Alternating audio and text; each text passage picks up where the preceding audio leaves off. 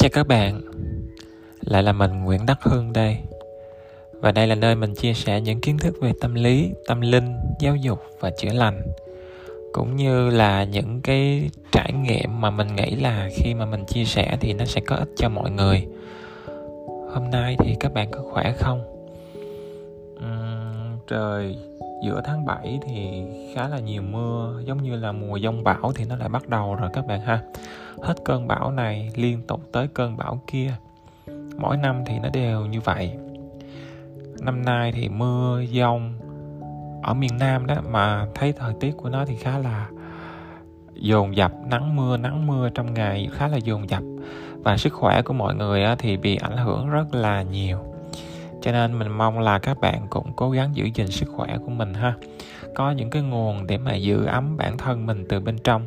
Ví dụ như là buổi tối thì mình không có uh, hạn chế đi ra ngoài đường nè nếu như đi thì cũng phải mặc đủ ấm nè. Khi về nhà thì mình cũng dùng những cái thứ ấm để giữ ấm của mình để giữ ấm cho mình như là gừng tiêu nè. Khi đi ngủ thì mình cũng giữ ấm chân của mình và mặc quần áo đủ ấm nha các bạn rồi dặn dò mọi người một chút cũng là dặn dò bản thân. Hôm nay mình sẽ chia sẻ với các bạn một chủ đề. Uhm, mình nghĩ là nó sẽ quen thuộc với chúng ta thôi. Nhưng mà mình sẽ chia sẻ trên một cái phương diện bằng một cái cuốn sách mà mình mua cũng khá lâu rồi. Bữa nay chia sẻ với mọi người chủ đề về nghiệp ha. Rồi mình sẽ đọc một cái đoạn mà mình thấy là mình muốn chia sẻ về cái chủ đề này. Sau đó thì mình sẽ bàn luận và nói cái quan điểm của mình về cái chủ đề này nha. Tại bản tính của con người mình thấy là rất là hay quên, cho nên là chúng ta luôn luôn cần phải nhắc nhở nhau về những vấn đề đạo đức. Thì mình thấy là đây là chuyện rất là cần thiết nha và bạn nào mà nghe được cái tập podcast này á, thì mình cũng rất là trân trọng. Vì à, đây là cái cơ hội để mà chúng ta có thể kết nối với nhau thông qua một cái chủ đề về tinh thần, về triết học, để bồi đắp cuộc sống của chúng ta từ những cái điều mà, nói chung là nó vô hình, vô vi nhất, đó là từ những cái quan niệm và từ những suy nghĩ nha ok bây giờ thì mình bắt đầu mình sẽ đọc một đoạn. Trong một cái cuốn sách tên là nhà tiên tri Vanga và vũ trụ huyền bí. Đây là một cuốn sách của một cái tác giả tên là Anna Marianis. Hình như cô này là người Nga các bạn. À, viết về bà tiên tri Vanga và những cái trải nghiệm của bà à, những quan sát về nhà tiên tri này. Khi mà nhà tiên tri này còn sống cũng như là những cái học thuyết à, triết học mà bà Vanga khi còn sống hay nhắc tới thì cũng đều được nói trong cái cuốn sách này các bạn. À, và sau đây mình sẽ đọc một cái đoạn trích mà mình cảm thấy là khá hay viết về nghiệp nha các bạn. Rồi bắt đầu nha. Trong triết học ấn độ có khái niệm nghiệp nghiệp là kết quả của những hành động xấu và tốt mà một người đã thực hiện trong quá khứ, kể cả những kiếp trước. Linh hồn của một người khi tái sinh mang theo không chỉ những kiến thức và kinh nghiệm có được trong cuộc sống trần thế của mình, mà còn cả nguồn năng lượng tâm linh lưu giữ thông tin về những hành động tốt và xấu đã làm trong các kiếp sống trước. Hồ sơ vũ trụ được mã hóa này cùng với linh hồn theo con người từ kiếp này sang kiếp khác. Nó được đặt trong trường năng lượng, hào quang bao quanh cơ thể, tuy mỏng mảnh, nhưng không thể phá hủy được của người đó. Khi linh hồn nhập vào phôi thai của con người tương lai, năng lượng nghiệp lực sẽ đóng vai trò tích cực trong việc hình thành cơ thể của bào thai.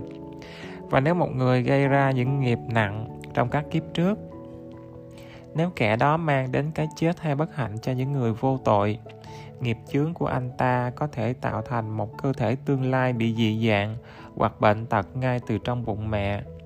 Số phận tương lai của con người cũng được xác định theo cách tương tự. Nếu ai đó trong cuộc sống quá khứ đã sát hại người khác để chiếm đoạt tài sản, thì khi sinh một kiếp mới, kẻ mang nợ nghiệp đó sẽ bị giết hại. Dù không nhất thiết, sự báo thù đó sẽ do những người phải chịu đau khổ vì anh ta trong kiếp trước thực hiện.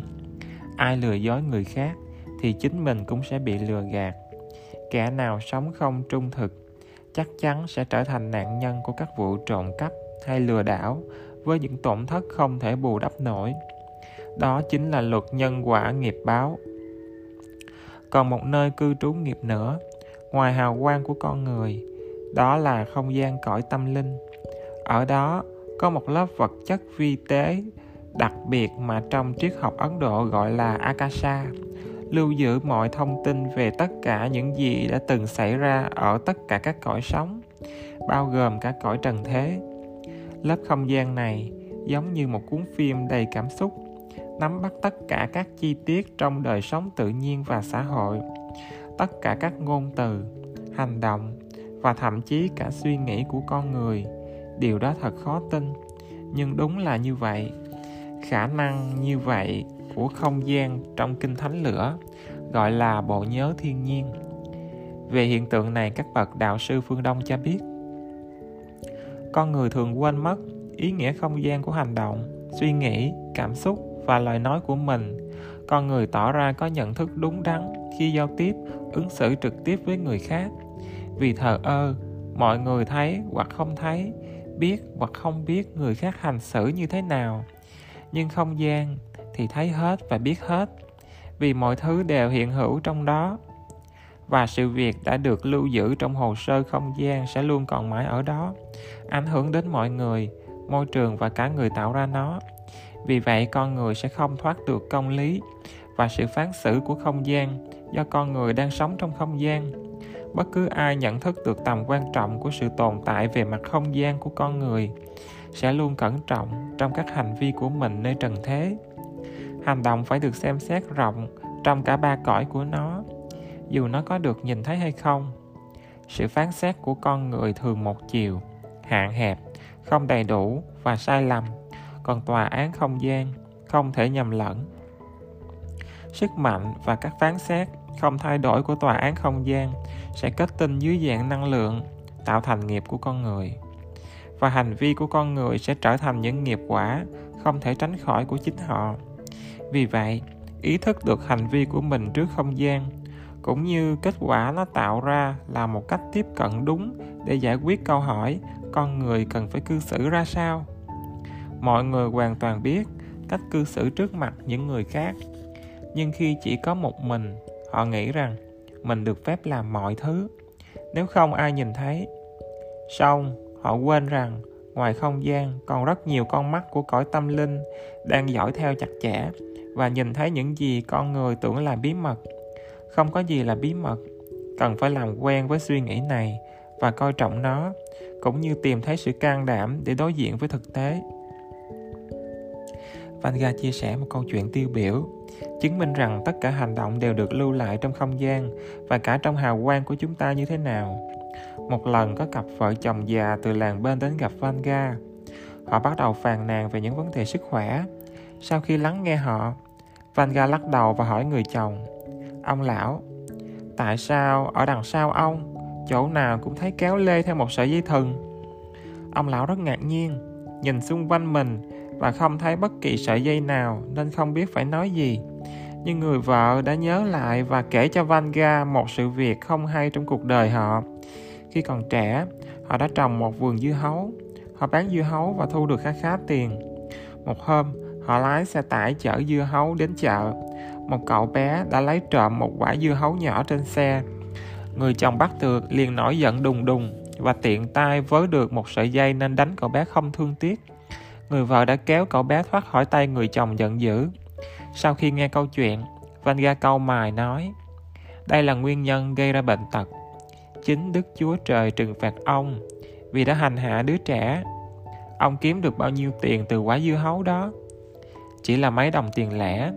Và bây giờ ông sẽ phải trả giá cho những giọt nước mắt của đứa trẻ trong suốt quãng đời còn lại của mình. Hãy đi đến đền thờ, sám hối cho tội lỗi của mình và bố thí cho trẻ em của những gia đình nghèo nghiệp tiêu cực luôn theo sau con người tương tự như hình ảnh sợi dây mà Vanga nhìn thấy trong hào quang của người đàn ông đã có hành vi tàn nhẫn đó. Nghiệp này tạo thành một thứ gì đó giống như trường năng lượng tiêu cực nằm trong hào quang của người mắc nợ nghiệp báo, khiến cuộc sống của họ gặp nhiều vấn đề ở bất cứ nơi nào có thể và cản trở những điều tốt ngoài ra tất cả các hành vi của con người sớm hay muộn cũng sẽ được phơi bày trước mắt mọi người xung quanh.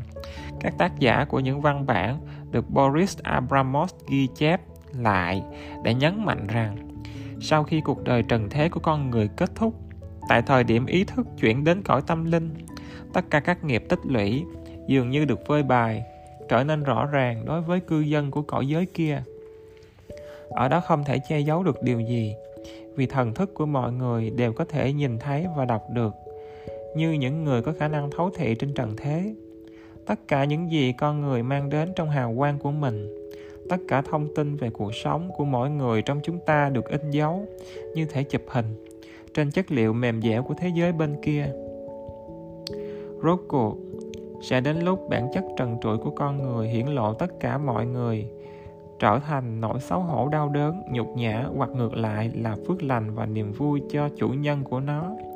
Khi đó, con người cần có dũng khí để đối diện trước mọi người và không gian, bộc lộ con người mình với tất cả những gì tích lũy được giấu kín.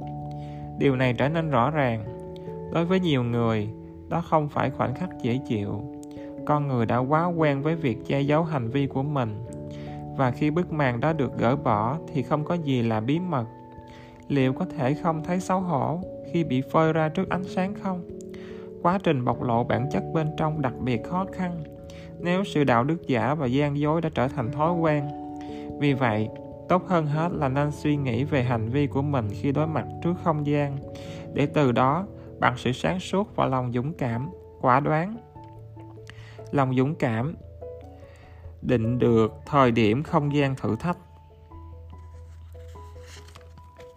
Một điều quan trọng là chính sự hiện hữu của các nhà tiên tri trên trái đất đã chứng minh tính đúng đắn trong tuyên bố của Ani Yoga rằng toàn bộ cuộc sống của chúng ta được lưu trữ trong hào quang của chúng ta và trong không gian thế giới vô hình. Nếu không, các nhà tiên tri thu nhận từ đâu thông tin về những gì đã xảy ra với con người trong quá khứ? Và nếu nguồn thông tin chính về một người là hào quang của chính người đó thì Vanga rõ ràng đã đọc được thông tin về các nền văn minh cổ đại từ chính không gian. Nếu như mọi người nhận thức được là mỗi lời nói, suy nghĩ, hành động và dự định của mình đều được viết trên chất liệu cực kỳ nhạy của các cõi trên. Nếu như họ hiểu được rằng không có gì là bí mật trên thế giới thì có lẽ họ sẽ không thực hiện rất nhiều hành vi đáng hổ thẹn trong cuộc sống của mình trở lại với câu hỏi về nghiệp cần lưu ý rằng kết quả của luật nghiệp báo không biểu hiện rõ ràng với tất cả mọi người bởi vì nó trải dài qua thời gian trong hầu hết các trường hợp, sự thực thi nghiệp của mỗi người được quyết định bằng một luật vũ trụ khác, luật luân hồi. Và đó là lý do tại sao không phải lúc nào mọi người cũng có thể thấy được tác phẩm của luật nghiệp báo. Một mặt, khi thấy một quan chức tham nhũng sống giàu sang, chiếm đoạt tài sản của người dân, mọi người đều phẫn nộ. Tại sao chúa không trừng phạt bọn tham quan? Mặt khác, khi thấy một đứa trẻ nghèo bất hạnh, sinh ra đã bị bại liệt và bị cha mẹ bỏ rơi, họ tự hỏi, vì sao chúa lại trừng phạt một đứa trẻ vô tội? Do không biết luật luân hồi, nên con người không hiểu rằng, ví dụ đầu tiên, tên tham quan là nhân, và ví dụ thứ hai, đứa trẻ bất hạnh chính là quả của cùng một hiện tượng. Đơn giản là chúng ta không nhìn thấy những kiếp sau của quan chức đó và cũng không biết những kiếp trước của đứa trẻ. Luật nghiệp báo trong ani yoga thường được gọi là luật nhân quả. Về luật này học thuyết viết rằng, nhân và quả là những hiện tượng của cùng một trật tự, hay đúng hơn là hiện tượng, hoặc hai mặt của cùng một đồng xu, hoặc hai cực của một vật thể duy nhất. Chúng không tách rời nhau, mặc dù về mặt thời gian có vẻ không phải như vậy. Nhân và quả có thể kéo dài trong nhiều năm, nhưng không có thời gian cụ thể, và cảm giác có thể chia tách chúng là không có cơ sở thực tế. Trên thực tế, những người mắc bệnh phong bị quái thai dị dạng, tàn tật, thiểu năng là những người đã gây ra và gánh chịu tất cả hậu quả của những hành động trong quá khứ. Thời gian không ngăn cản nhân được tạo ra trong quá khứ, mang đến quả ở hiện tại. Dường như thời gian nói chung không bị gián đoạn. Quả thực, chuỗi nguyên nhân diễn ra liên tục và nhân không thể bị tiêu hao theo thời gian khi chưa mang lại những quả làm nó tiêu hao. Trích muôn mặt Ani Yoga tập 2 đoạn 6, 3, 9 Là dĩ nhiên, nghiệp ứng vào mỗi người mỗi khác. Có những trường hợp phải trả nghiệp ngay cho tội lỗi của mình. Dân gian đã nhận thấy điều đó và đúc thành câu châm ngôn gieo gió gặt bão. Thường thì ban đầu khi trẻ con người luôn hạnh phúc và có mọi thứ mình muốn. Nhưng đến một độ tuổi nào đó cuộc sống của con người dường như gặp phải những thế lực thù địch đi đem đến nhiều vấn đề về sự bất hạnh, bệnh tật và thất vọng. Có muôn vàng cách thức để nghiệp báo ứng nghiệm, nhưng có một điều không thay đổi. Hạnh phúc và bất hạnh của một người trong cuộc sống do chính anh ta tạo ra, thượng đế không đưa nó đến cho con người. Nghiệp là năng lượng. Nghiệp trước tiên là năng lượng, và quy luật thực hiện nó gợi nhớ tới luật quán tính. Nếu bạn nhấn phanh chiếc ô tô đang chạy thì chiếc xe vẫn di chuyển thêm vài chục mét. Nó bị kéo bởi lực quán tính. Năng lượng của nghiệp cũng vậy.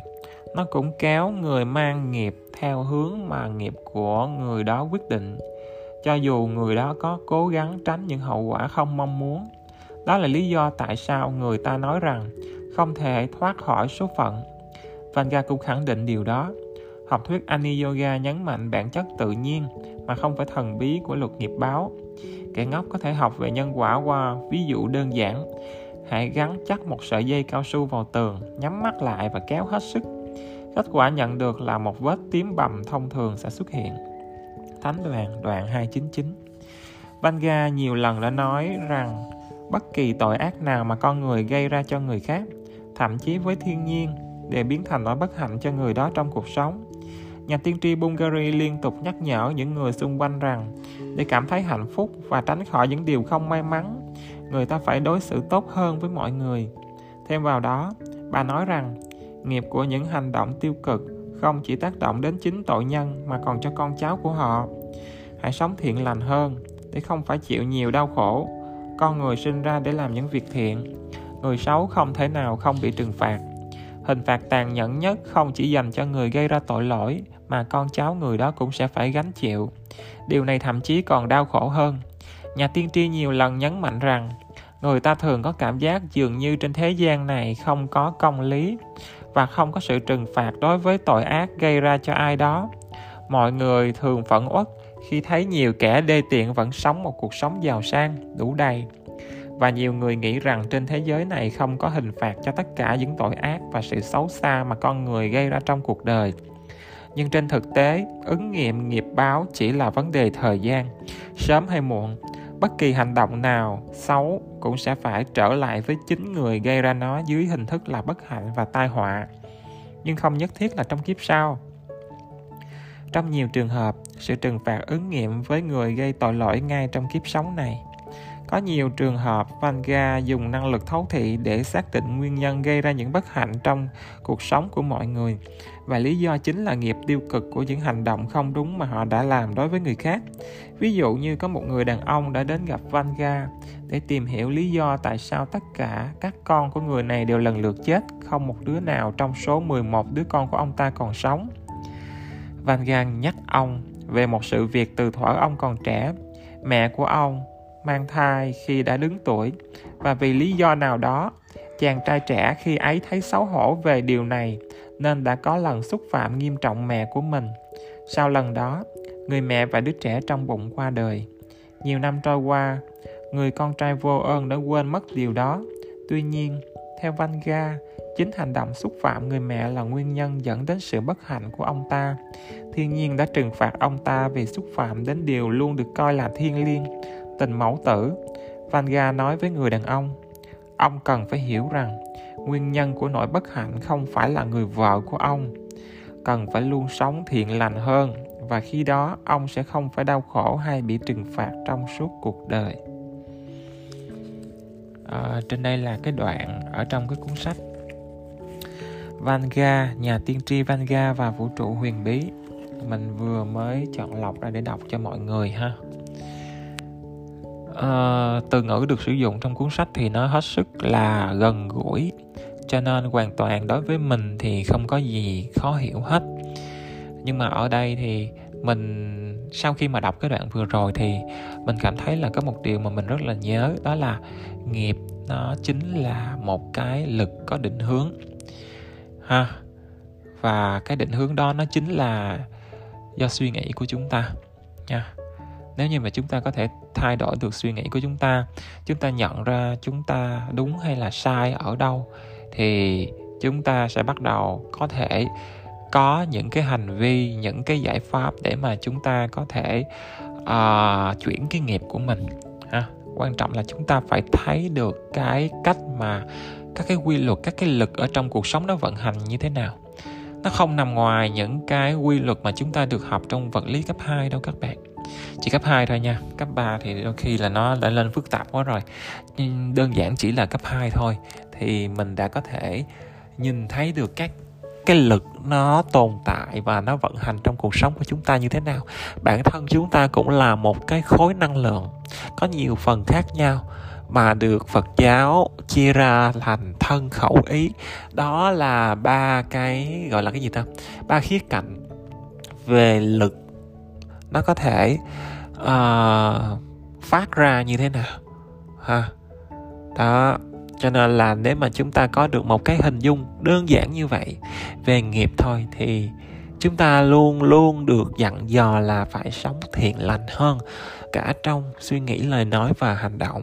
Đây là điều mà chúng ta kiên quyết phải nhắc nhở lẫn nhau các bạn để chúng ta có một cuộc sống thuận dòng hơn an vui và bình an hơn. Cho nên, nếu như mà có bất cứ một cái gì mà nó xảy ra ở trong cuộc sống của chúng ta, thì chúng ta phải hiểu rằng đó là do cái nghiệp bất thiện của chúng ta.